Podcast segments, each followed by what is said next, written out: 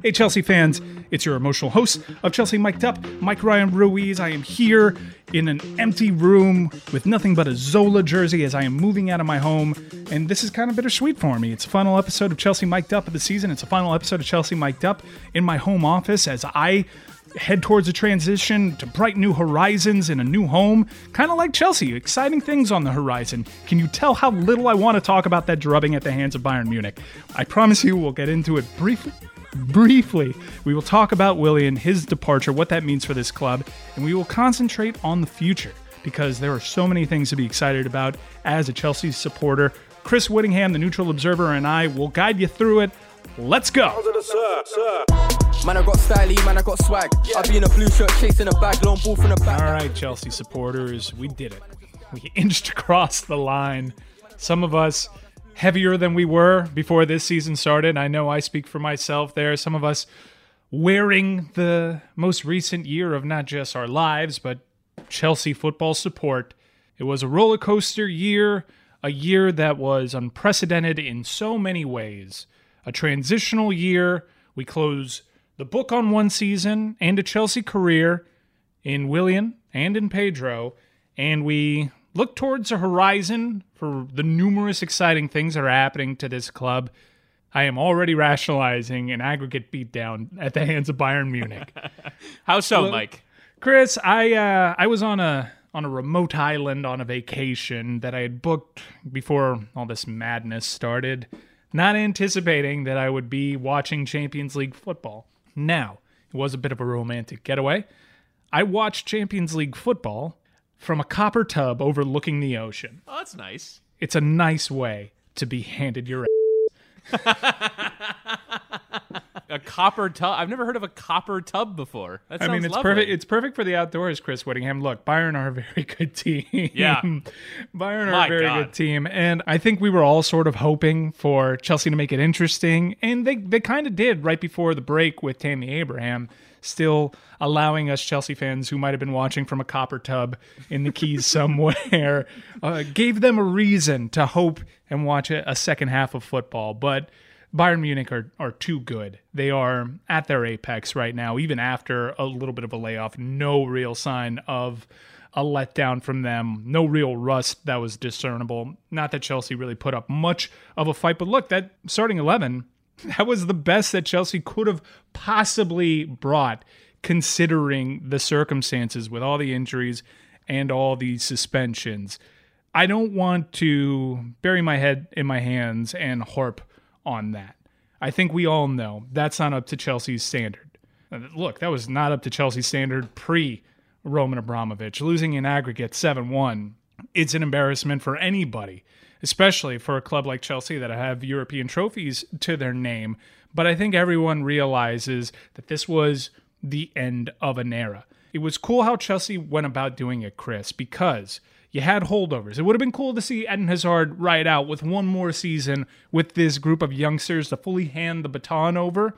But you had guys like Willian, Olivier Giroud, who's sticking around, Willie Caballero, Cesar Azpilicueta. You had some of these veteran players that were a part of some really great, important Chelsea teams here for this transition, this youth movement at the club that many fans have been dying for. It's a credit to the leaders on this team, and we're going to get into Willian's time with the club.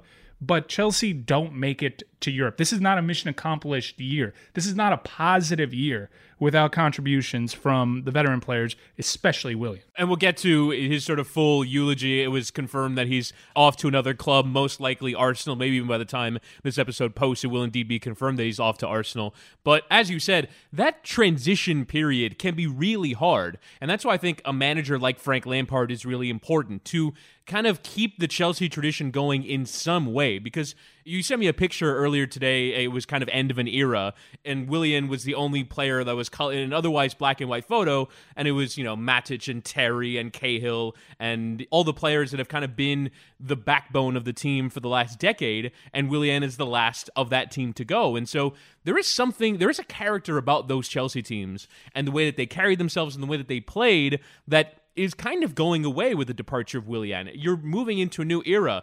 If Havertz has eventually come in, you have Havertz, you have Werner, you have Ziyech, you have Pulisic. It's, it's, it's kind of an entirely different group than the one that was kind of built for Antonio Conte, Jose Mourinho style team. So this is a very difficult transition season to piece this all together without a full transfer window. And as you said, those veterans, those 30 plus year old players, which generally are not relied upon at this level, were really important. And Azpilicueta is kind of like the last major component of the team that is still of that generation. I've read a lot of articles on Willian's time here, and flatly, like you can point to several moments in this season. Do Chelsea finish fourth without Alonso at Bournemouth? Putting the team on his back. Do Chelsea finish fourth without Willian's brace at Tottenham? There are so many moments in the season when you have such a, a dramatic top four chase that you. I love doing that at the end of the season. Man, Zouma's diving uh, save against Crystal Palace. There's so many of those moments in a season that's so tightly contested like this. But Willian took that number 10 shirt from Eden Hazard this season and in moments, look, the thing with Willian has always been consistency. Well, post restart, when he was fit out there opposite of Christian Pulisic, he was consistent for you. He was important for you. He was winning you games. He was salting games away, which is almost as important when you're at the likes of Crystal Palace and you're hanging on for your dear life in the final five minutes. Willian's contributions to this team over the years, and not just this year, because this year we entered and Chelsea Twitter and segments of Chelsea Twitter. Thank God they've learned their lesson because I think there's a general cooling of the heads in regards to Chelsea Twitter. But Willian was one of these polarizing players. He crosses over no one and he holds up play. I think throughout his tenure, just generally underappreciated. And I, I forget, I wish I could give the author of this article that I read some of the credit. Willian's biggest sin during his time at Chelsea was that he wasn't Eden Hazard. He was playing alongside one of the greatest players in Chelsea history, one of the greatest players of his generation. Every coach that has coached Willian has the best things to say about Willian. Every teammate of Willian's has the best things to say about Willians. He's an unselfish player, considering the talent that he has. He's a true number 10, and he plays with Brazilian flair for him to actually sit back and say, Yeah, Eden, you go. And at times, especially against Tottenham, to rise to the occasion, Willian was a brilliant signing from the jump with Chelsea. Tottenham bought his airplane tickets and he spurned them. He spurned Spurs and signed for Chelsea. And he was a very productive player for Chelsea, a very good signing. I know he's going, in all likelihood, to another London team, to Arsenal, a weird market Arsenal have cornered recently with aging Chelsea players, but there's going to be banter for days as there always is between the two clubs. But as I did with David Luiz, who actually, if I were to say anything bad about a player, would be giving up on this team right before the season and then going to Arsenal. I've seen David Luiz operate. I've seen him take players under his wing, and I've seen him be an absolute professional. And Willian was an absolute professional this year and hugely important. I'm glad he got the third year for him. He's a, an English citizen. It seemed as though staying in London was important to him.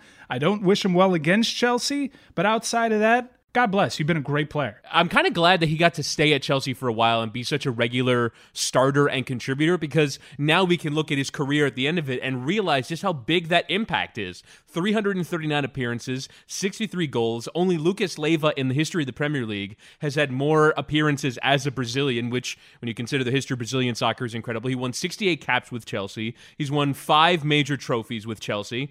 And it's good that after all the years, as you said, of him being talked about as inconsistent, not delivering enough, not being a star enough player, that at the end of his career, he got to kind of be the star player for one season. And also, you look back at a seven year career, the accumulation of things that he's done, and go, wow, this has been an incredible servant of this football club. Yeah. And I don't mean to ignore Pedro's contributions because Pedro, he's won everything that he's been up for in Europe. And he was a rotational player. Willian was counted on as a player. Look, there was a, a lean Chelsea year there where Willian was one of the best players on the planet, especially from set pieces. From the moment he joined Chelsea, uh, uh, once again, choosing Chelsea over Tottenham. That brilliant goal, his very first appearance for Chelsea, I believe it was against Norwich City, an absolute worldie. And I, I think I, I speak for most Chelsea fans.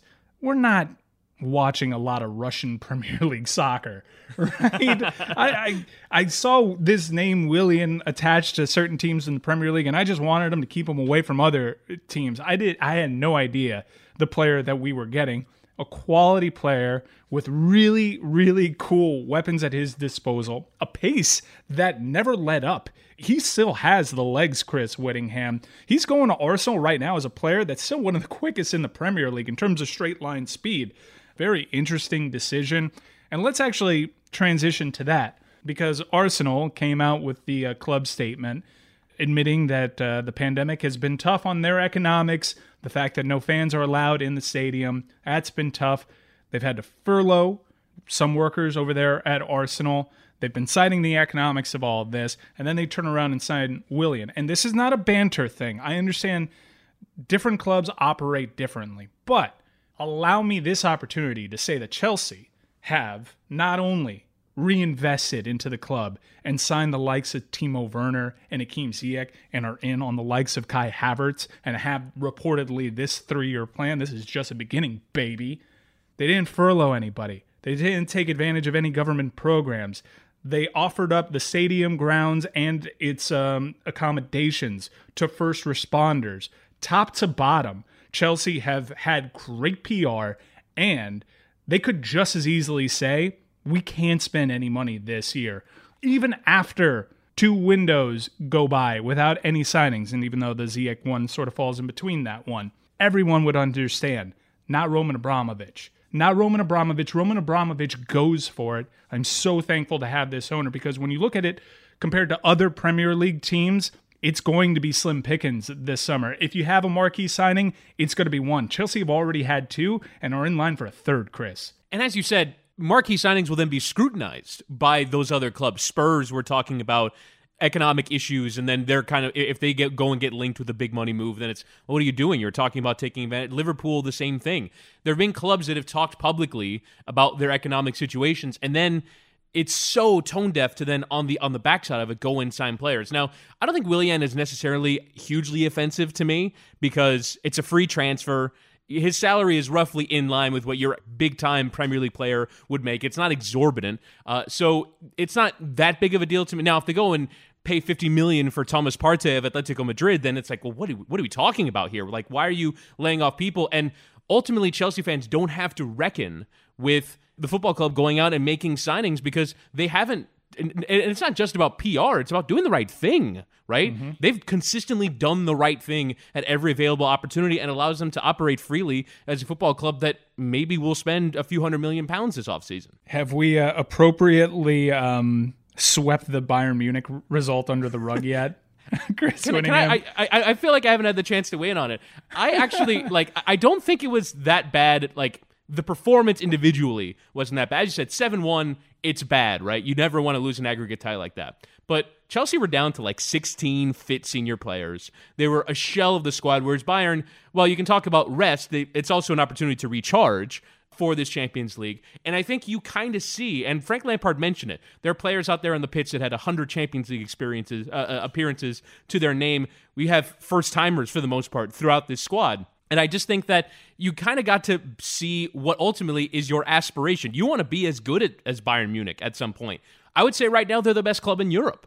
And yeah. so that's kind of what you saw on the pitch that day is the gap you have to bridge. And I do think every once in a while, even though you're in the middle of a top four race and you're kind of focused narrowly on what's going on, you do have to take a step back and look at the bigger picture and say, well, this is ultimately what Chelsea want to be as a club and kind of how far away they are and how much work they have to do. Look, without context, if I told you a year and a half ago, Chelsea are going to turn to Frank Lampard and they're going to finish fourth with no trophies, you'll be like, what? And what happened to Sarri? I thought things were going all right. They lose their best player in Eden Hazard. They have injuries to two promising attackers and Ruben Loftus-Cheek, who what we saw this year, not remotely close to the player he was pre-injury, and hopefully with this little break such that it is, he can continue to get healthy. Same for Callum Hudson-Odoi, who was incredibly promising, and in that match was promising, had an absolute worldie, and dude, let me tell you something. When I'm down 3 0 on aggregate, get the heck out of here with a two goal swing on VAR. Hell of a parting shot for me in the final game of the season, Chris. You don't, you, you don't sound like a bitter gambler at all. Plus 480 to score. Plus 480. By the way, uh, quick nugget on Callum Hudson-Odoi. I saw this on uh, Goal.com's write-up of the game. He is the first teenager to start a Champions League knockout game for Chelsea since Glenn Johnson in 2004. Did you know that Glenn Johnson played for Chelsea? I didn't before uh, reading this article, but I, I mean, we really don't think of Hudson-Odoi as like really young. Like it, it, last year when he burst onto the scene, he was such a novelty. He was young then, but now you just kind of think of him as part of the squad. It's still kind of remarkable how far and how important he's been to this club in these last two years, even though he hasn't even turned 20 yet. Yeah, and you had the storyline of him playing Bayern Munich, and Bayern Munich was interested in him and his agent leveraging that, which leads me to Willian's agent, who was publicly leveraging, and it kind of felt like he was blowing smoke until it was actually real. By the way, I think I speak for us both in learning that Willian has a logo. I, I, I had no idea Willian had a logo. I just assume that every professional athlete has a logo and a brand and uh, someone who handles their marketing. Like every every professional athlete that earns more than a hundred thousand a week is has some kind of management team that's putting putting logos together. A classy classy statement that he put out there. I really do appreciate the public relations aspect of a buffer. Don't say goodbye and hello simultaneously. Give me a week to grieve before the banter starts back up. And I mean, a loss in the FA Cup final, them signing our number 10, plenty of banter advantage for kind of a banter club in Arsenal. But let's turn our attention to next season as we review this season. You've all seen the videos of Timo Werner out of practice, out of Cobham, with absolute worldies in the top 90. I saw this one too that Hakim Ziyech played and like played it, placed it perfectly in the top corner. I'm like, I get to watch this next year. Let's go. Like yeah. Hakim Ziyech training videos, all about it. Yeah, it's it's when I tell you that they're adding a Timo Werner, a Hakim Ziyech, that Christian Pulisic, that Christian Pulisic, the Kai Havertz that I just saw in Europa. Maybe. We'll get into that Twitter transfer drama with Kai Havertz. Maybe, maybe Kai Havertz, but he looks like an absolute gamer. Man, Chelsea to finish top four with the squad that they had, some aging players, some decisions that they made to not bring. Look, Pedro and Willian they wanted to be at Chelsea. Chelsea made a, a, a decision to move on, in Willian's case, not offer him an extra year and not break the policy. Might that come back to bite Chelsea? Time will tell. But that's good news for Callum Hudson-Odoi's future with Chelsea. And it seemed as though, at least for a half, he was seizing that opportunity because there are going to be opportunities here. And Frank Lampard has proven that he will play the players that impress the most at training, and he has said as much. With a young team, everything is up for grabs. Hopefully, this team stays hungry. I'm really excited about the future. We've gone at that ad nauseum here on Chelsea Mic'd Up. We'll get back to this episode of Chelsea Mic'd Up on the other side, and we'll get into all the exciting transfer rumors. We'll actually tackle the Declan Rice situation. Mm. A true blue, potentially, Mason Mount's best friend, how does he fit with Chelsea potentially as the rumors continue to circulate and swirl around Declan Rice, a former Academy product? We'll finally have that debate here on Chelsea Mic'd Up, and we'll take a private debate that Chris Whittingham and I were having over a group chat onto the podcast here on Chelsea Let's Mic'd Up. That's all coming your way next. Watch every minute of every match. Download the Fifth Stand, the official Chelsea app.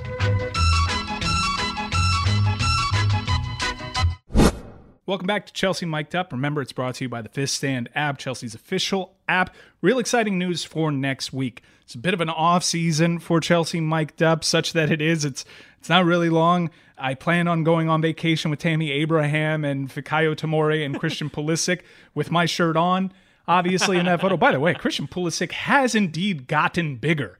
Yeah, I know. I know. Grant Wahl was saying, I'm like, nah, that, that's just the jersey playing tricks on you optically he's absolutely gotten thicker, heavier, and dude is ripped. I, I mean, soccer players, it's good for your body, huh? That cardio. yeah, I feel like every time I see a soccer player shirt, it's like, wow, you're in good shape, and it's like, well, yeah, that's sort of the whole point of the sport is you have to be in good shape. Like it would be kind of alarming if they didn't have six pack abs, right? Yeah, I think this year more than ever, I've sort of felt my age. I think it's the fact that I don't have all these life experience, going out, enjoying nightlife, traveling, all these things that keep you vibrant and young. So I, am feeling my age a little bit. So much so that when I see vacation pics that are posted by Christian Pulisic, I find myself getting mad. I'm like, put your shirt on. No one wants to see that. Put your shirt on. What are you showing off for? You were in a copper tub in a private island this weekend. What are you jealous of? Looking a hell of a lot worse than Christian Pulisic did in that photo, by the way. My tattoo, I got it like two years ago. My tattoo looks already like in way worse condition than any of the tattoos on his Really? body. Dude, it's just oh. never go, never.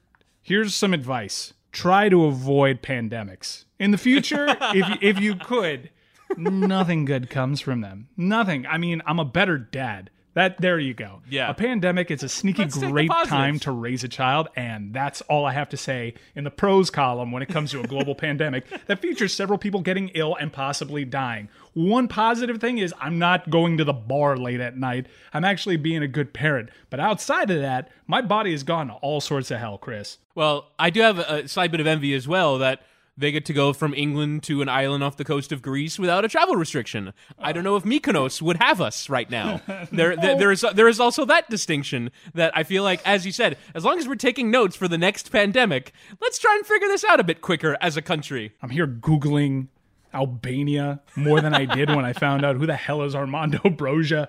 So I'd, yeah, just uh, try to avoid pandemics at all costs. That being said, I already miss being able to watch Chelsea. I really do. I, Yeah. I miss Premier League football. I was so into the Premier League with the restart. And look, that fixture, in terms of output for Chelsea mic'd up, that was a little bit crazy. All right. I, I could not possibly keep up with that output, but it was fun for a little moment in time to have game after game after game. It was fun for fantasy football as well. So next year, we're going to have a lot of listeners because we're all expecting big things from Chelsea. They were able to finish top four. Massive for this club, massive for funds, for big transfers, big transfers that they are rumored to continue ha- being associated with, even after this Kai Havertz thing, which isn't officially done.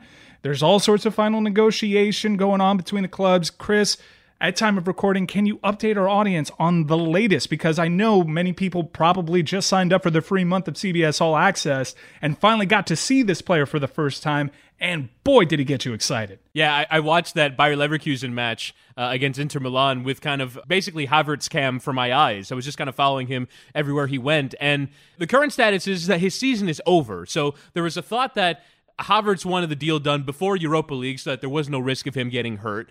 And then now that the season is over, he has a two week break. And the hope would be that you could get the situation sorted in the two week break. He's apparently already agreed personal terms, which is salary with Chelsea, and the clubs just need to get together on the transfer fee. It's somewhere between 80 million and 90 million pounds, and they're negotiating over the payments and the fees and all this stuff. Now, the manager of Bayer Leverkusen, Peter Bosz, kind of joked that he was signing with this Dutch club that he that's kind of like his club in Holland. So I think even he's kind of in on the joke that at some point Kai Havertz is going to go. And right now, Chelsea the only club linked. So Uh, there is this kind of feeling of inevitability, but as we've discussed many times with transfers, you don't know it's done until the player's holding up the jersey. Let's turn our attention to Jadon Sancho, who was a player a lot of Chelsea fans ha- had eyes on and were hoping he could wear their shade of blue. It seems as though that's also a one club race right now with Manchester United, although some very funny negotiating tactics are going on with Dortmund.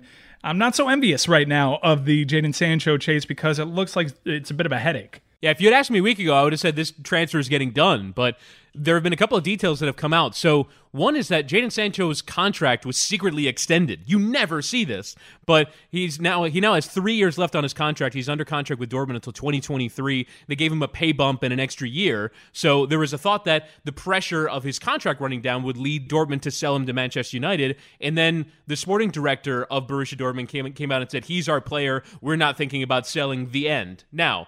The transfer window is open for a couple of more months. This is posturing. The other thing that's happened too is that both clubs have kind of distanced themselves from negotiating, at least in part because they're using an agent to negotiate the deal. Agents sometimes don't represent either player, they represent the negotiation. And it gives the mm-hmm. clubs kind of plausible deniability of, oh no, we didn't put in an offer. No, you put an offer to the agent and then the agent gave it to the club. And that go between allows them to kind of distance themselves from it. But as you said, United are really the only club that are in. Barcelona and Real Madrid do not appear to have the money to get this done, but I think Dortmund's stance would lead you to believe that they're going to play some hardball here, and we'll see if United fork over the full. I think it's 120 million euros that Borussia Dortmund want. Which leads me to my next topic of discussion before we get back to transfer rumors. Who would you rather be next season? Manchester United or Chelsea? Chris Whittingham, you and I were on opposite sides of this discussion. It's not just because you're neutral, and shame on you for backing another Manchester club. So, you would rather be Manchester United, even though they finished level on points with mm-hmm. Chelsea, the advantage obviously being goal difference. And look, Chelsea could have done something about that. Manchester United, up until that FA Cup semifinal that erased all the demons, Manchester United had Frank Lampard's number here at Chelsea. I say here at Chelsea because Frank Lampard obviously eliminated them last year from a cup competition. But many people might side with you because, look, in the attack, that is as formidable as any team in Europe. For whatever reason, they haven't been able to put it together. They spent a lot of money on that back line and still defensive woes. They have their own Spanish keeper drama with David De Gea. We'll see what happens with Henderson coming back from loan. Certainly worthy of being a first teamer. But let me make my case for Chelsea before you counter sure. my argument. Finish level on points. I think I'd much rather have Frank Lampard than Ole. I think in, in that last matchup, you saw Frank Lampard absolutely outmanage Ole Gunnar Solskjaer in a matchup of tacticians, right? And Chelsea were level on points. As formidable as that attacking side is, Chris, they did this with duct tape. They did this with Who's the striker in form now? Is N'Golo Kante healthy? No, probably not. Which Christian Pulisic are we going to get? Still, somehow found a way to be level on points. And now you have the signings of Werner, Ziyech, possibly Havertz, that Christian Pulisic. And all of a sudden, we all know Chelsea are going to be a lot better than the point total they put up this year. With Manchester United, I still have loads of questions about their inconsistency that they didn't clear up for me at all post restart, Chris. And also, you look at their result in the Europa League against Copenhagen, needing to go to extra time and you know almost being denied by this incredible goalkeeping performance. Now, my my pretext in the group chat was that if they get Sancho, then I, I would because the debate was outside of Liverpool and City, who do you want to be next season? And to me, I just look at United. Yes, Chelsea are bringing in all these players, but they theoretically have not proved themselves in the Premier League. Versus Bruno Fernandes was a big money signing and completely changed the club. The difference between pre Bruno and post Bruno is incredible for Manchester United. Mason Greenwood is really starting to establish himself as a top, top level goal scorer. I think, in terms of young prospects between the two clubs, he's probably the player you'd most want to have. Anthony Martial, proven 20 goal scorer in the Premier League. Paul Pogba, I think, is, can be a good player on his day. And then you go back and Harry Maguire inconsistent, but I think he's the best defender of the two teams. With David De Gea, they have a goalkeeper that I think can. You could have stopped least... there. You could have stopped there. With David De Gea, they have a goalkeeper. no, but I mean, he had he had a really down season and deservedly got criticism, but he's at least proven it at Premier League level that he can be the best keeper in the league. And if that doesn't work, they've got Dean Henderson waiting in the wings for free. They haven't they don't have to make a transfer for goalkeeper. So as things currently stand, if United added Sancho, I would say United have a better outlook towards next season. But obviously, given the transfer market still to come, that can change. But I'm thoroughly changing the Chelsea side, and I'm just marginally changing the Manchester United side, I, I, think Pogba is probably the odd man out just because he seemed as though he might be on the outs from that club. And Mason Greenwood is absolutely a brilliant young player. Many people might agree with you. However, not many Americans might agree with you. Chris, where are you keeping that passport? Chuck that thing the f- out of the window. What, the, what the hell are you doing taking Mason Greenwood? I mean, he might even play for a CONCACAF rival in Jamaica. Have yes, you read the headlines? Point. You're taking him over Christian Pulisic? The Christian Pulisic post restart? Are you mad? Are you mad? yeah, you know what? I, I, I did not dis- I did not uh, account for that in my uh, figuring this this thing out. But uh, by the way, with Bruno, after he joined, they didn't lose in the Premier League. 9 wins, mm-hmm. five draws, zero losses mm-hmm. in the Premier League. So like they've they've really improved their form. And but there was one loss in the FA Cup semifinal. In a, in a cup competition, yes. Yes, and VAR was very kind to them, and you'd like to think maybe, look, these are not things that carry over year over year. They might benefit just as much next year from VAR, and I have no idea how we're going to overhaul the VAR system because it's supposed to be clear and obvious. Another talking point that we've covered a bunch here, but this whole like toenail over the line, that doesn't really impact the play. We gotta tighten that up. Manchester United benefited more than anybody. Chelsea's luck, not so great as recently as the second leg in the Champions League against Bayern Munich. But I'd rather be Chelsea. The goalkeeping situation, you gotta think, is gonna be much better next season, regardless of who's in between the pipes for Chelsea. They can't be that bad again. The back line, another year, another year of the system, another year of coaching, another year of knowing your personnel, even if it doesn't change year over year. And the expectation is there are going to be some changes made. I think Chelsea had a much higher ceiling. They've added to their to their team, whereas Sancho, who is a great player, who took Christian Pulisic's spot over at Dortmund with good reason, was a better player on form at the time. Yes, tremendous player. It's going to stink watching him play for Manchester United. But that's just one improvement that they're making to their team. If Henderson comes in there, might be a push, might be advantage Hendo. We'll see. But Chelsea, with how they can address their goalkeeping, with bringing in Werner, Ziyech, possibly Havertz, with health and fitness, hopefully, to players like N'Golo Kante, if he's still here, Christian Pulisic, man, I, I, I think Chelsea are better positioned. But it's good banter, and uh, look, I think we can all agree the top four is going to be a lot more tight than it was this past year in terms, and we might actually get a proper Premier League title chase this year. That'd be great. And I think that really depends, though, on the strength of the rest of the league getting better because ultimately, what you feel frustration when you're watching a title race last year, even when City was strong, it's 98 points to City, 97 to Liverpool. Those are astronomical numbers. Really, the only way for the title race to be close is if it's, you know, between 88 and 83, and all four teams can kind of get into that range. But that depends on you know the Burnleys of the world and the Crystal Palaces of the world and and the mid-level teams getting points off the big teams and that's what we just d- don't see. Liverpool haven't dropped any results against those teams except for that one that one-off loss to Watford this past season. Otherwise, it was the big teams that kind of did them. So I just think that ultimately it's that consistency against lower level teams for a team like Chelsea to improve and for a team like Liverpool to get worse. I'm still so mad at you for picking Greenwood over Pulisic. I hope I hope you never see an eagle I, I hope you never get to know what a rocket's red glare is. I, I, I wish nothing but the worst for you. You work on a Chelsea podcast, even if it's a toss up, you go American. Always. And your CONCACAF card. I mean, the side project of CONCACAF mic'd up. Well, actually, he might be a CONCACAF player when this is all said and done. So yeah. maybe maybe maybe you're actually doing all right in your CONCACAF points. We should tell the audience that uh, Jamaica is interested in in making bids to bring in Mason Greenwood and a couple of other Premier League players that have the dual citizenship. Like I think Mason Holgate was another who wouldn't likely get into the England squad, so come play for Jamaica. Uh, and they're going to go for Mason Greenwood. He's not going to be a Jamaican national team player, I don't think. But God, I, uh, hope, God, I hope so. That would be amazing. Can you imagine that? Like that would make the away trips for the USA to this uh, track stadium stadium in, in, in Jamaica with a terrible pitch. It would just be glorious for Mason Greenwood just be bossing it. Yeah, it'd be hilarious. All right, let's talk about the Chelsea squad because we talked about possible improvements they can make. A couple of rumors that made me perk up a little bit because this is a player, you know who my favorite goalkeeper in the Premier League is, Kasper Schmeichel. I'm mm. a hmm. huge fan of him, and I know all the rage is playing the ball with your feet. And I'm like, just get me someone who can make a spectacular save. Kasper Schmeichel, I know he's up there. Chelsea and Manchester United, that's a weird one, I guess, because of his dad, Peter Schmeichel, the, the Manchester United legend.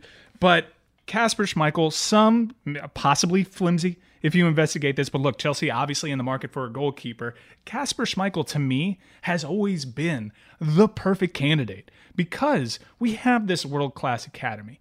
There's got to be a great keeper. Bulka was, I thought, a mistake in letting go. He went to PSG. He could have made some contributions on the team this year there's got to be some great Academy products out there that just need a couple more seasons of marinating. Who better in the Premier League to bridge this gap than Kasper Schmeichel? You can be a great goalkeeper in the Premier League well into your upper 30s, hell, even 40. God knows some Americans have played there to, to their pushing 40. So Kasper Schmeichel, I think you could do a hell of a lot worse. I am such a big fan of this player. And by the way, you talk about the playing out with your feet. He doesn't really have to me, one of the concerns about bringing in a Dean Henderson or a Nick Pope is that they play in teams where it's just launch the ball at the pitch. And like football, uh, football reference has stats that keep track of these kinds of things. Kasper Schmeichel can play, I think it's seventh most playing out from the back in the Premier League. So it's decent, right? He can fit into the system. The one thing is always the age, right? And, and Chelsea just don't really sign 32 year olds, you know, and, and spend money for 32 year olds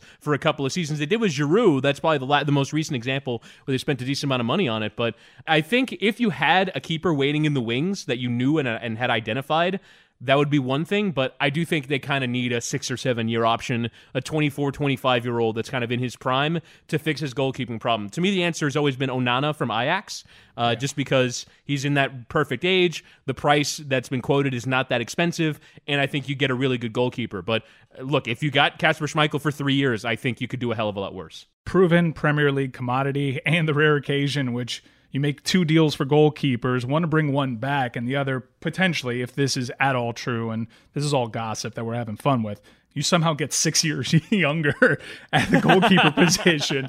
Because, yeah, well, he's 32. We saw Willy Caballero make some absolute contributions to this club at the age of 38. It is a position that you can age gracefully in. And Kasper Schmeichel, I think, has plenty of years left and proven commodity in the Premier League. Onana, well, it's going to be a fun name to put to Rihanna songs if he does anything whatsoever.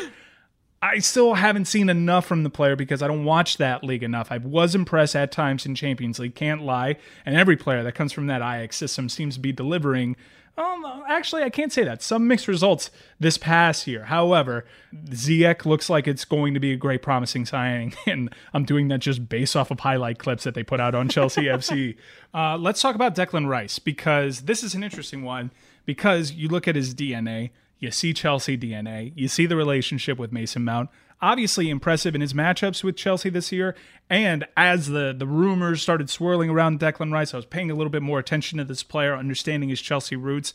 And I realized some mighty good midfielder that West Ham have. The rumored price, 50 million pounds, looks worth it. Obviously, has improved tremendously down at West Ham. But we obviously have a bit of a logjam over at Chelsea at the midfield, and many have pegged Declan Rice as a center back. That's extending an awful lot of trust to this player because he's only played that position how many times this season, Chris?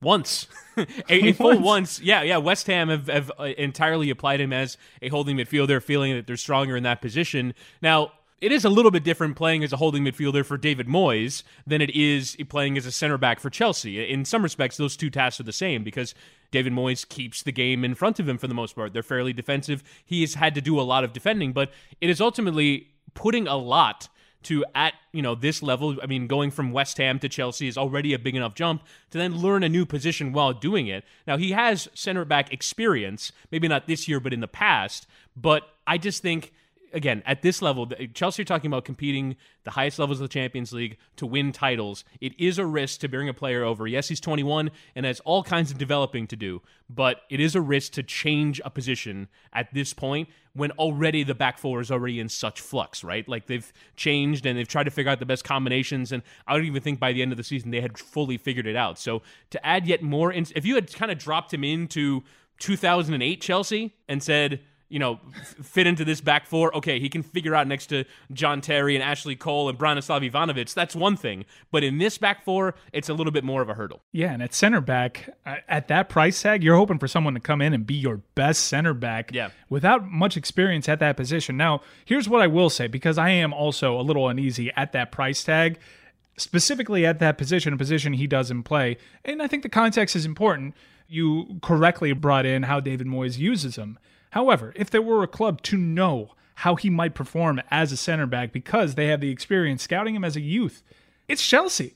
He's yeah. an academy product. Mason Mount's best friend. So keep in mind, there is a binder on Declan Rice, and Chelsea's binder is massive before we share in detail what's coming the way the listeners next week, I'm sure many of you noticed what this is a reaction episode, but it's not an immediate reaction episode. Where's the guest? We'll hold them back on the guest this week because next week we're going to share with you some highlights of the season here on Chelsea Mic'd Up, and many of those revolve around our brilliant guest list. Because we're the official Chelsea podcast, we've had access to some tremendous guests, and we'll give you a hint at this episode's end as to what you can expect on next week's episode. But let's go through some of the highlights of the season and some of the awards. We'll get the final Chelsea Mic'd Up votes. Young Player of the Season, the nominees came in Chris Whittingham for the Premier League Young Player of the Year. The nominees are Jack Grealish, Trent Alexander Arnold, Mason Greenwood, the aforementioned possibly Jamaican Mason Greenwood, Dean Henderson, who we've already covered, Anthony Martial, who I feel like I've been watching play for five years. So uh,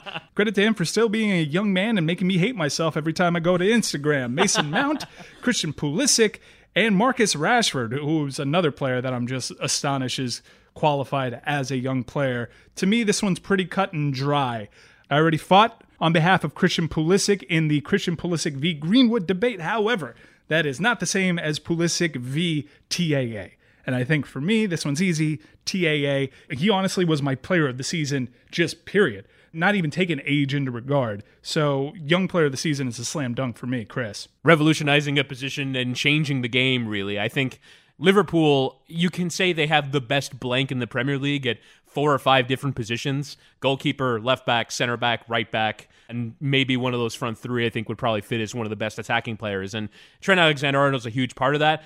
If this were the post restart award, I'd give it to Christian Pulisic.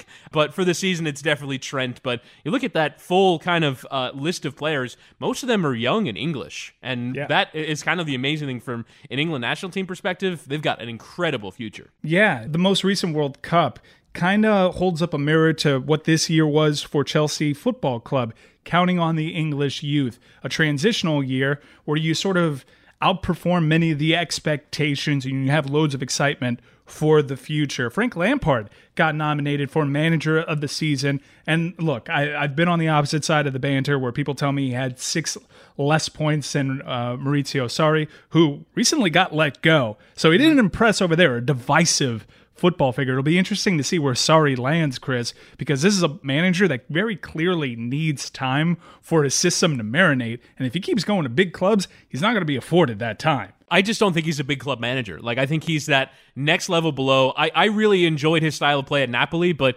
very clearly with Chelsea and with Juventus, he wasn't able to implement it. And so if you can't get your message across to big players, you can't manage big clubs. And so I wouldn't be surprised if he ends up at a Lazio or Roma, a club like that where you're not going to have quite those size of character. Like you're not going and managing Ronaldo, you're not going and managing Hazard, you're not coming into established winning locker rooms that know what they want.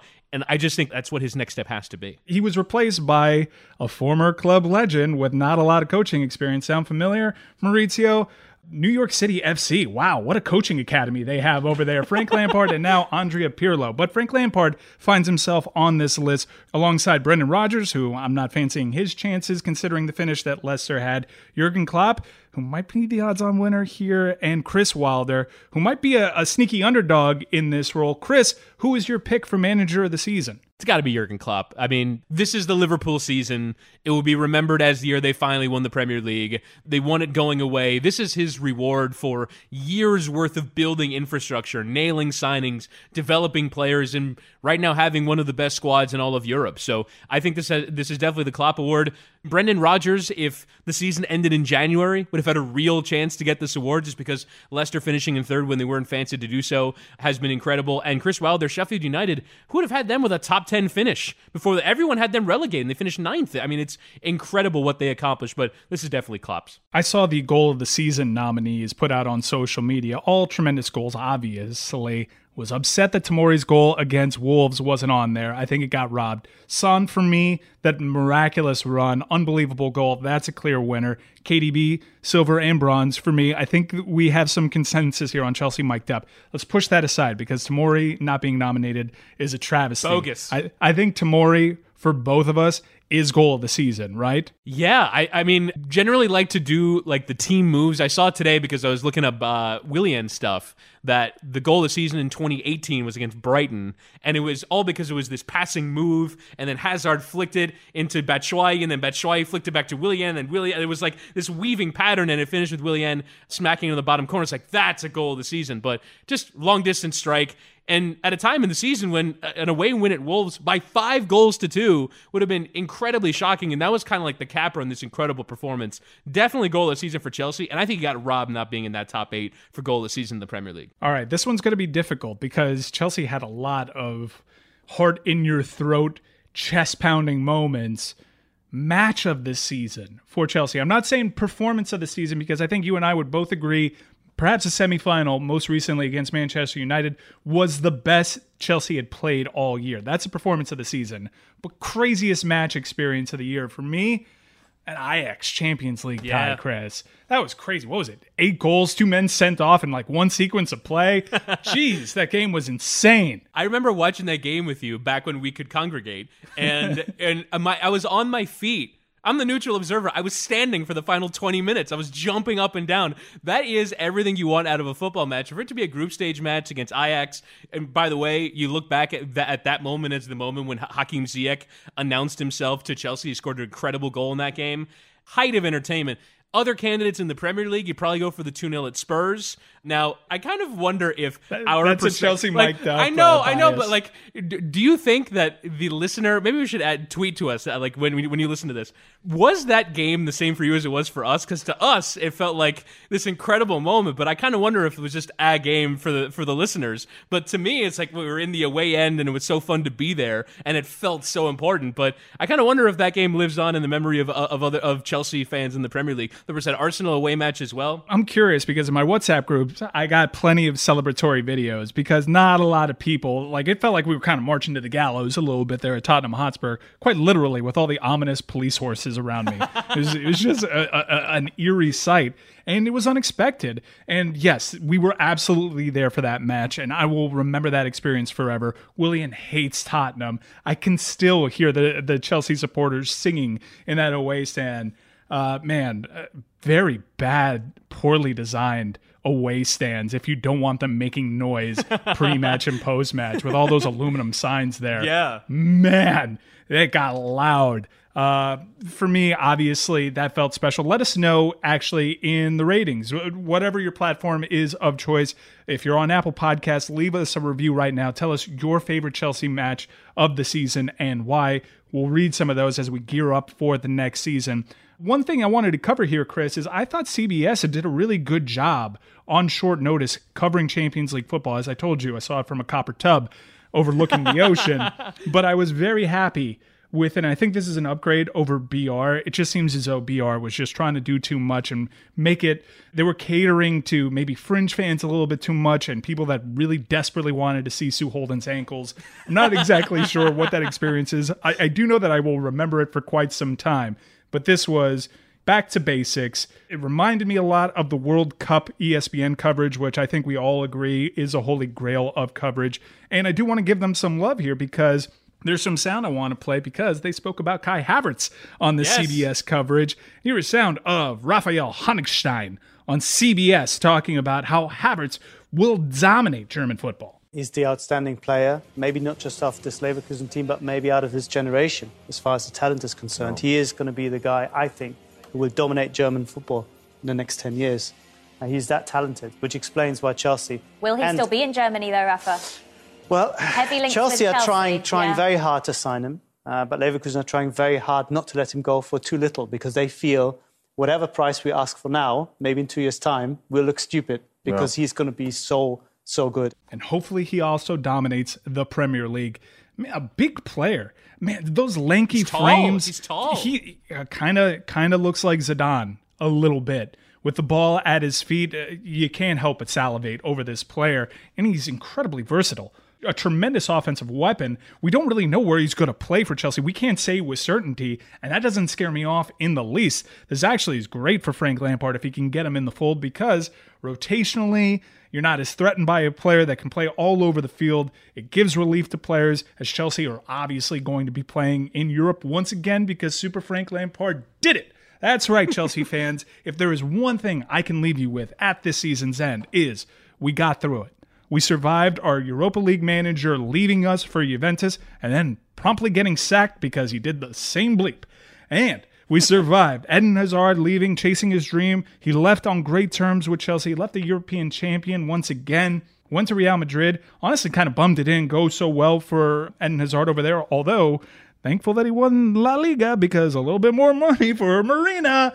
and we survived the injuries. Not just to Ruben Loftus-Cheek and Callum Hudson-Odoi, but the injuries to Christian Pulisic, who was a great player for this club, N'Golo Kante, injuries to Rudiger and Zouma, which might have affected their play this season. Chris, injuries to Tomori. We mentioned that goal. He all of a sudden fell out of fitness and out of form, and we haven't really seen what lies ahead for Tomori. We saw the the star streaking across the sky. That was Tammy Abraham's late October and November. Can he be that kind of player? How will he respond to the likes of Timo Werner? Timo bleeping Werner is coming to this club. Hakim Ziyech, you mentioned how he announced himself to Chelsea fans in that epic Champions League match. I'm excited for the future of this club. And let me leave you with these comments that I'm going to read from a Chelsea mic'd up guest before Chris Whittingham tells you what's on deck for next week's episode. Bruce Buck, a great interview, an interview that we did when we were on that London trip where Willian once again proved that he hates Tottenham. Here's Bruce Buck's statement. In the round, we think it was a very successful season. I think obviously we would have been a little bit happier if we won the FA Cup, but I'm sure the manager and the players were gutted to not lift the trophy. That's good to hear if you're a Chelsea fan, folks. Frank Lampard is a very positive force for Chelsea. He's Chelsea through and through, and that continues the show through. He carries a lot of credibility, and it's an exciting time for Chelsea. And that's the nuts and bolts of it, folks. It's an exciting time to be a Chelsea supporter.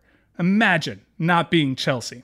Chris, tell the fans what they can expect next week because we've had a lot of new listeners join in post restart. A lot of Christian Pulisic fans go out and seek the club that he plays for and dominates on. Tell the people what they can expect next week because I think it's going to be a nice little treat to some of our newest listeners. Well, we're still culling together the interview list because we have so many to choose from. But throughout the course of the year, we got the chance to talk to Christian Pulisic. Guarantee you'll be hearing from him next week. Our interview that we did with him in December. We talked to Reece James. We talked to Tammy Abraham. We talked to Billy Gilmour. We talked to the U.S. men's national team manager Greg Berhalter. You mentioned we talked to the chairman Bruce Buck. I imagine clips from that interview will be included. I've got some work to do in editing to figure out which interviews I'm going to include because there are so many good ones to choose from from the course of the year. And just to give my final thoughts, you mentioned it's a great time to be a Chelsea fan. It's a great time to be an American Chelsea fan. I don't feel like in our kind of end of season wrap up, we didn't hype just how important those last 10 games were for Pulisic. Now, Frank Lampard did come out and say he might not be ready for the start of next season with the hamstring injury, but all in all, it's so important that he hit the ground running post restart and had a, two really good periods of the season where you know he's locked in to be a permanent part of the rotation next year. Three to six weeks, the official timeline, which if it's three weeks, he's ready. If it's closer to the six weeks, not ready for the start. And I think I speak for both of us. Take your time. We Yeah. want a fully fit Christian Pulisic out there. And obviously, when you're going through those interviews, you got to go with our first ever interview with Ashley Cole Yes. because that was phenomenal. Recalling that penalty that he took a brilliant penalty, really forgotten in that in that wonderful game, that 2012 final in Munich, which is a match in Munich that I'd much rather be talking about. Ashley Cole and Petr Cech. Petr Cech going through his penalty save in that Champions League final. An absolute treat for any Chelsea fan coming your way next week. That's going to be it for us here on Chelsea Mic'd Up until we preview the new season and maybe celebrate a signing or two. Chris Whittingham, can't believe you picked Mason Greenwood over Christian Pulisic. I can't- just, it, I'm, you're the biggest U.S. men national team I'm fan. regret I that one. know. How dare you? I'm gonna disconnect. I'm gonna. Di- I'm gonna disconnect from this Zoom and put my head in my hands. I'm gonna regret that one. Oh my God. Purple mountains. They're majestic. I, how could you do this to your country? Amber Chris- waves of grain. the amber waves. Have you not seen them? Chris Whittingham, our neutral observer, will be back, as will I, till we speak again. Up the Chelsea.